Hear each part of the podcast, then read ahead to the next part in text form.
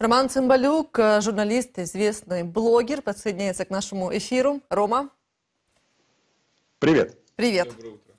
Ром, и сразу вопрос, исходя из сюжета. Вот э, почему так долго шли к Мураеву? Э, хорошо окопался? Вы знаете, э, вот этот вот э, момент, он, наверное, вообще момент истины сейчас. А, вообще, вот эта вот история с пророссийскими деятелями, которые продолжали работу а, беспроблемно в Украине после 2014 года, она завершилась. И, наверное, вот история с Мураевым, она должна рассматриваться вообще в комплексе того, насколько Владимир Путин, извините за прямоту, идиот а, я в данном случае не оговорился и использую исключительно медицинский термин, потому что фактически, давайте-ка вспомним, а, Владимир Путин, он же там, он же них не меняется, так вот, в 2014 году российское политическое влияние в Украине, оно распространялось, ну, мы врать себе не будем, распространялось до Ужгорода включительно, включительно и Черновцов включительно. Сейчас же мы видим, что э, все вот эти вот пророссийские проекты, на которые были выделены миллиарды долларов американских, э, полученных э, Путиным за продажу нефти и газа, они, ну да, все вернулись почему-то на Запад вместе с очень многими вот этими вот деятелями. Но что мы видим? Сейчас проходит ну, во-первых, быть пророссийским политиком, а, в, Украине это тупо, ну, просто, а, чтобы что, чтобы на тебя бомба упала российская. Во-вторых, это теперь становится наказуемым.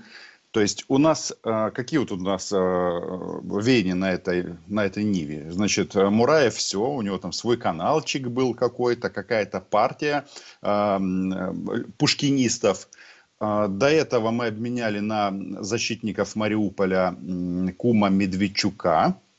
А сейчас э, мы все читаем новости э, о том, как решением СНБО, Совета национальной безопасности и обороны Украины, э, принято решение ввести санкции против российской церкви в Украине. То есть последний вот этот вот столб, на, котором, а, на который опиралась Российская Федерация здесь, он, я надеюсь, будет э, выкорчеван и выкинут э, на помойку истории. И вот, вот эта вот в целом э, история, она, она потрясающая, потому что насколько сильно все изменилось, и еще раз, это говорит вот, ну, вот, извините, ну, просто о тупости кремлевского руководства, российского руководства, которые, но, довели ситуацию до того, что сейчас у них главные силы пророссийские в Украине это ЧВК «Вагнер», которые сколько, пять месяцев пытаются захватить Бахмут и сложили там головы уже тысячи российских граждан. Более того, Конгресс США сейчас требует признать Вагнер э, террористической организацией. Я думаю, я думаю, Катя, продолжим.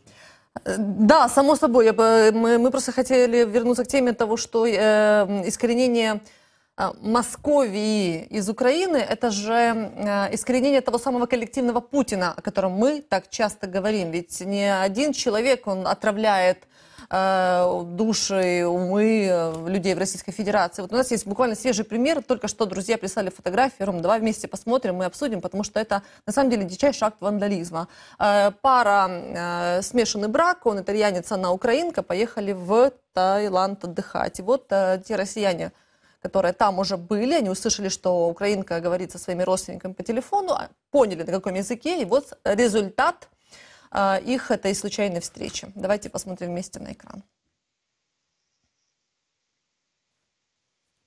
Саша пытается фотографию у тебя, пытается вывести. Вот это вот арендованный автомобиль, на котором пара ездила. И люди специально нашли краску с баллончиком.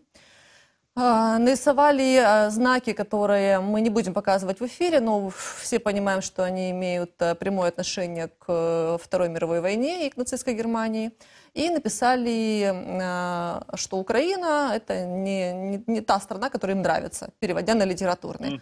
Mm-hmm. Ром, это же ведь, это же ведь не, не Путин, это же э, даже уже не коллективный Путин, это уже какое-то извращенное сознание в головах людей. Видят украинцев, начинают выплескивать агрессию даже в прямом смысле слова, вот так вот баллончиком. Вы знаете, я думаю, что вот эта вот история, которую мы только что увидели, это, во-первых, исключение из правил. Еще пройдет немножечко времени. А мир для а, вот, а, российских нацистов, он будет все сужаться, сужаться, сужаться, и в конечном итоге а, сужится исключительно до территории Российской Федерации, потому что а, обладатели российского паспорта, и так уже в очень многие страны не пускают. В первую очередь мы говорим, мы говорим о Европе, о Европейском Союзе, Западе в целом. А, страны Юго-Восточной Азии в этом конфликте занимают, ну, скажем, такую нейтральную позицию, а, по крайней мере, на таком а, общественном уровне. Понятно, что в ООН они голосуют так, точно так же, как и все, и за репарации со стороны России, ну и так далее, и так далее. Но в целом тут э, нужно вот этим вот э, еще э, вот этим ультрапатриотам, которые вместо того, чтобы принять участие в путинской российской мобилизации и отправиться сдохнуть под Бахмут, почему-то уехали в Таиланд. Так вот, хочется им сказать следующее. Вот эта категория российских граждан, она, кстати, не очень такая и большая, что нацисты это не те, кто что-то делают или что-то говорят. Не так. Э, это не те, кто что-то говорят, что вам не нравится. Это не те, кто какие-то носят эмблемы. Потому что, вот, например, эмблема э, полка Азов почему-то россиянам не нравится. Они в этом видят свастику. Ну, я не знаю, может быть, э, просто они сами нацисты, или они хотят э, видеть то, что, видят то, что хотят. Но смысл в чем? Что нацисты – это те, кто проводит сейчас вот, э, фактически этнические чистки на территории Украины, бомбят города, и, что самое интересное, прежде всего с русскоговорящим населением. И, конечно, это же не секрет, что Мариуполь, Николаев, Херсон во многой области, во многой степени, а, тот же Харьков, там русский язык всегда преобладал.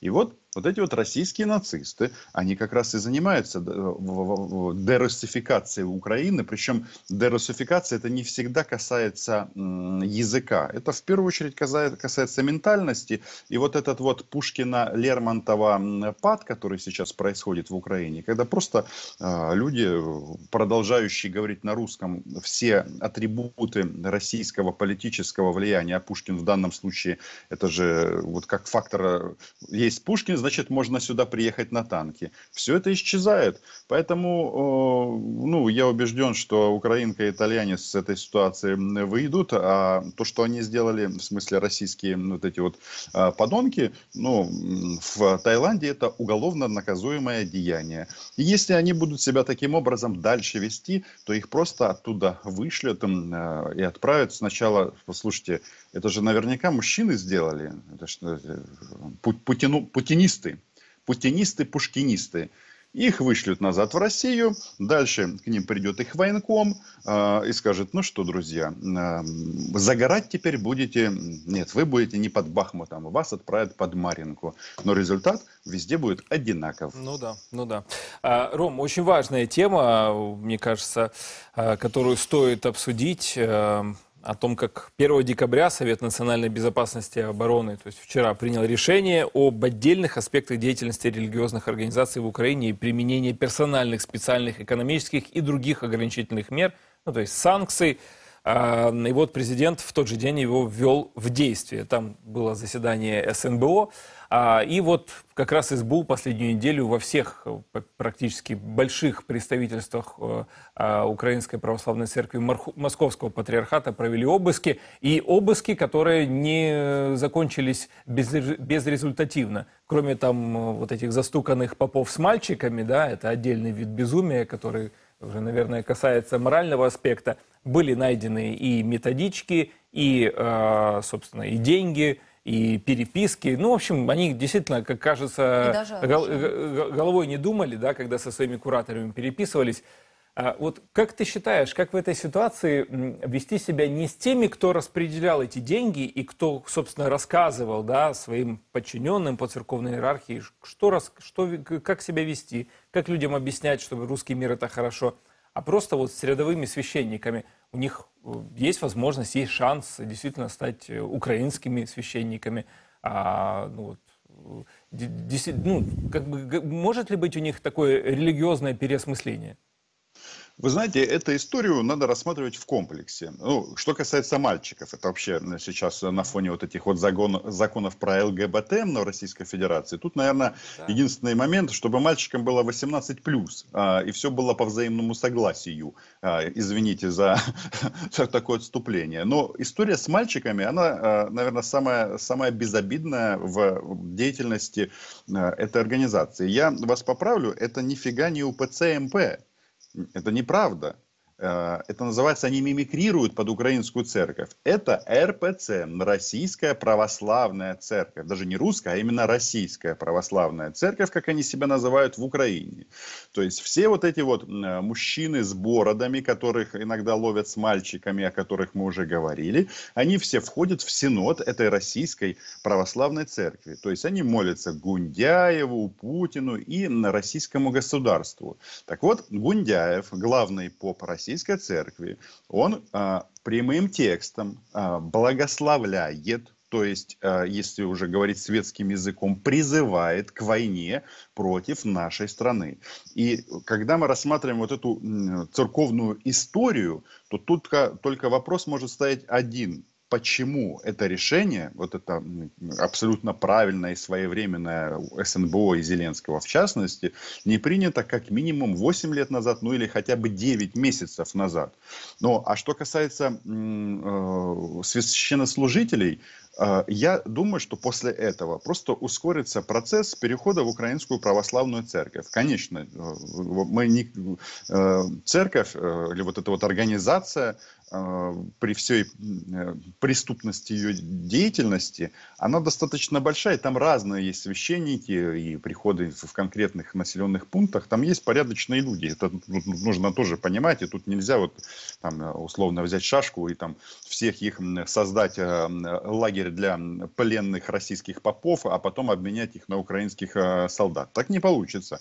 Но глобально история должна стоять следующим образом. Государство должно сказать, что, значит, смотрите, а, а понятно, что фашистский, фашистующая Россия, во-первых, сносит все храмы, смотрите э, лавры в Донецкой области и другие там вот эти вот сооружения. Поэтому государство не может позволить существованию такой организации. Э, никаких РПЦ в Украине здесь быть не может. Поэтому, если э, есть система, как это организовано, переход громад, не знаю, как это по-русски, громад соответственного в общин в, в православную церковь Украины. Между прочим, знаете ли вы, что у нас нас же есть там целый комитет по держрелигии. Там а, частенько было так, чтобы эту тему как-то не ворошить, чтобы не было, как знаете, ну, все-таки там это религия, это так все, все тонко, это же а, вроде как то, в принципе, государство украинское, оно достаточно пассивно относилось к этому. И даже общины, которые хотели перейти в Украинскую православную церковь, точнее, ПЦУ, Православную церковь Украины, то как-то это не очень-то решалось. Сейчас, я думаю, этот процесс ускорится, будет... Э, то есть, что важно? Вот э, Украина как государство должно обеспечить свободу вероисповедания э, и безопасность всех мирян, э, светских людей, не светских, веришь ты в Аллаха или в Иисуса, это не имеет значения. А, задача государства обеспечить безопасность всех. Так вот, московские попы э, работают э, на другую команду.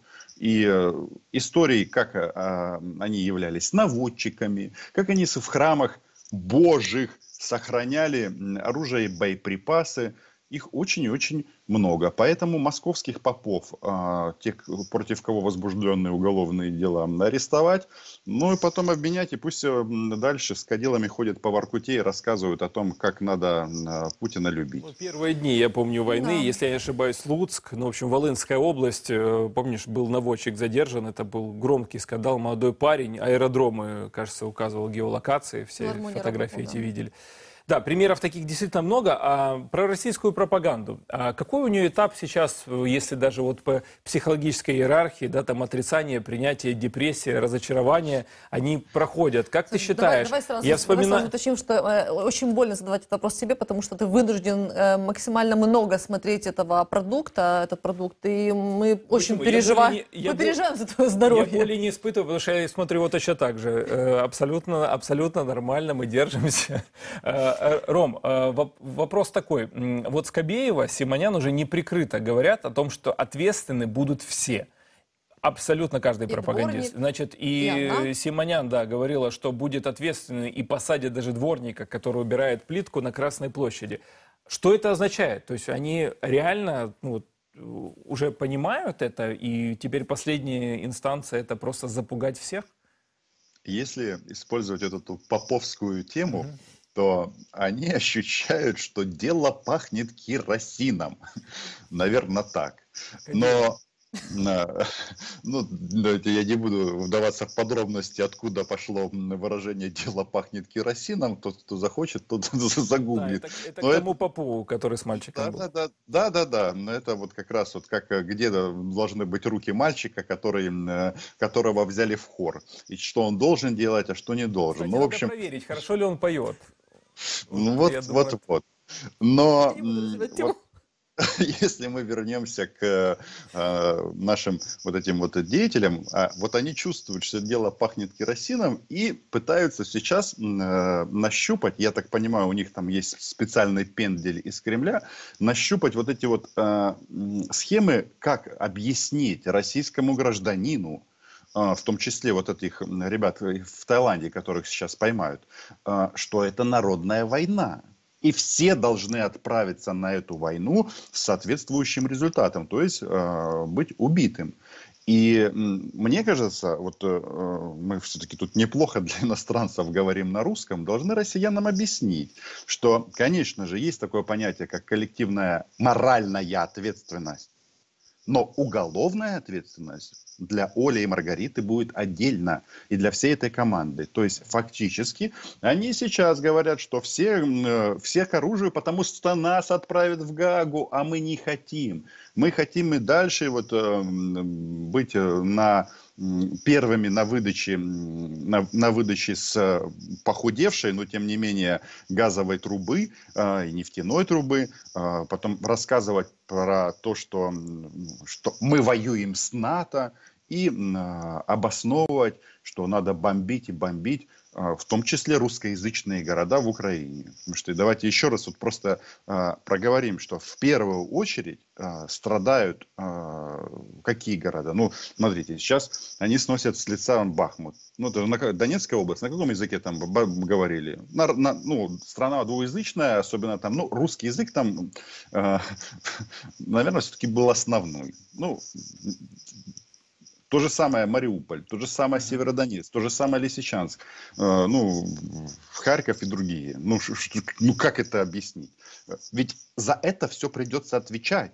Вот этим вот людям придется отвечать.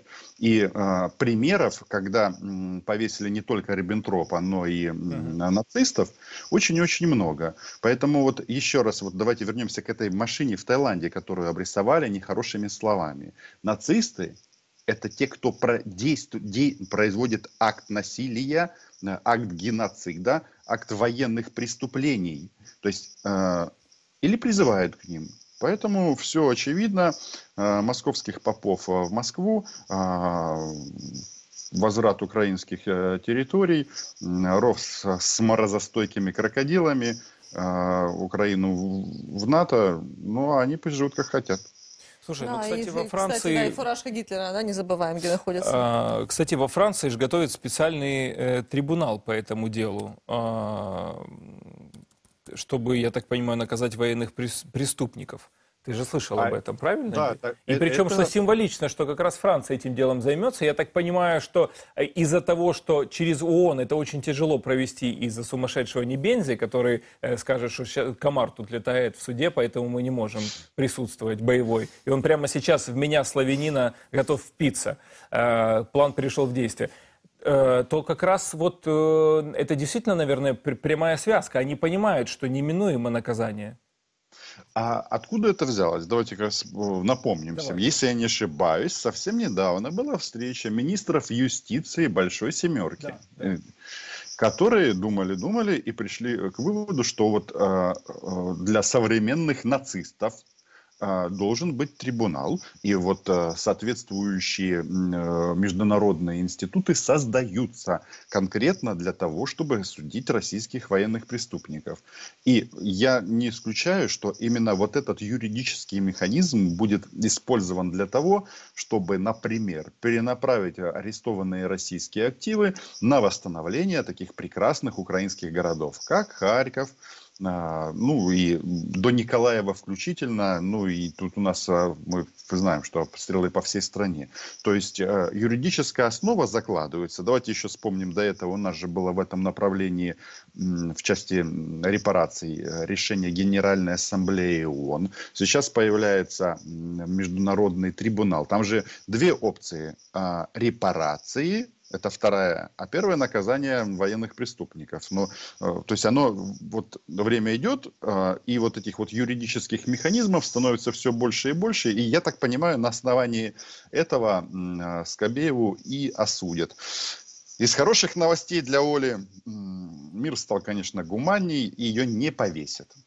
А, Ром, хотела еще с тобой обсудить такую тему, как вот эта странная почта, которая трижды приходила в Испании. А, первый раз эта посылка пришла в посольство Украины, но благо, что вовремя наши спецслужбы определили, а, обратили внимание на то, что нет обратного адреса. Это стало, собственно, тем вот толчком, который и э, помог сохранить жизнь людей, предотвратить теракт и понять, что дело пахнет опять же, керосином, то есть неладным. Э, как ты считаешь, это какая-то инициатива местных любителей русского мира или это какая-то спланированная акция? То есть как нужно рассматривать и оценивать э, вот эти, эти бандероли взрывоопасные? Вы знаете, я думаю, что, конечно, тут надо, чтобы следствие разбиралось. То есть я не исключаю, вот, что это какие-то, э, ну, в чем особенность демократии Европы в целом, что там же есть э, вот то, что называется свобода, и в том числе свобода быть идиотом, когда люди подвержены вот этому российскому влиянию, там, ну, обычно это или крайне левые, э, или крайне правые. Заметим, опять же, что и крайне левые, и крайне правые партии, они почему-то частенько замешаны в том, что получают бабулет из Российской Федерации. Вполне возможно, это вот реакция вот этой вот категории людей, которые начитались каких-то газет, сделали какие-то абсолютно идиотические выводы на уровне вот этих вот ребят, про которых мы всю передачу говорим из, э, из Таиланда, с российскими, очевидно, паспортами, и могли совершить что-то подобное. Но в любом случае, вот э, как вот, э, если идти по этой схеме, то все равно мы придем к кремлевским воротам и там э, увидим, ага, э, сидит главный террорист, и э, вообще вот как бы тренд такой, что рано или поздно Соединенные Штаты будут просто вынуждены признать их страной-спонсором терроризма, и в отличие от Европейского парламента, это будет не декларация, а, соответственно, опять же, юридический э, обязывающий акт, который будет обязывать вводить санкции против всех, кто торгует с Российской Федерацией.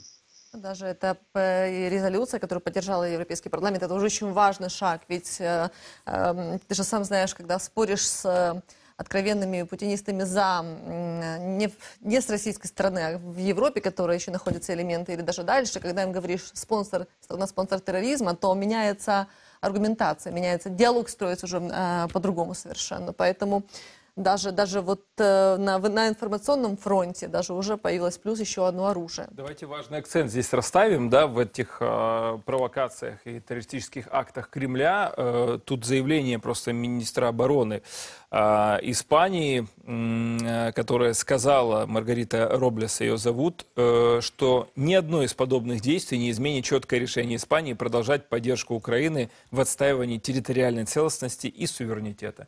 Все все, все понятно. То есть, как бы там, я думаю, даже в ходе следствия все равно прекрасно понимают, что это почерк, вероятнее всего, Кремля, и никак это не, поли, не поколеблет их позицию. важно понимать. Спасибо, спасибо, Роман Цымбалюк, спасибо, за то, что принял участие в нашем эфире. Наш коллега, журналист и блогер, был на канале Freedom. Благодарим, Рома.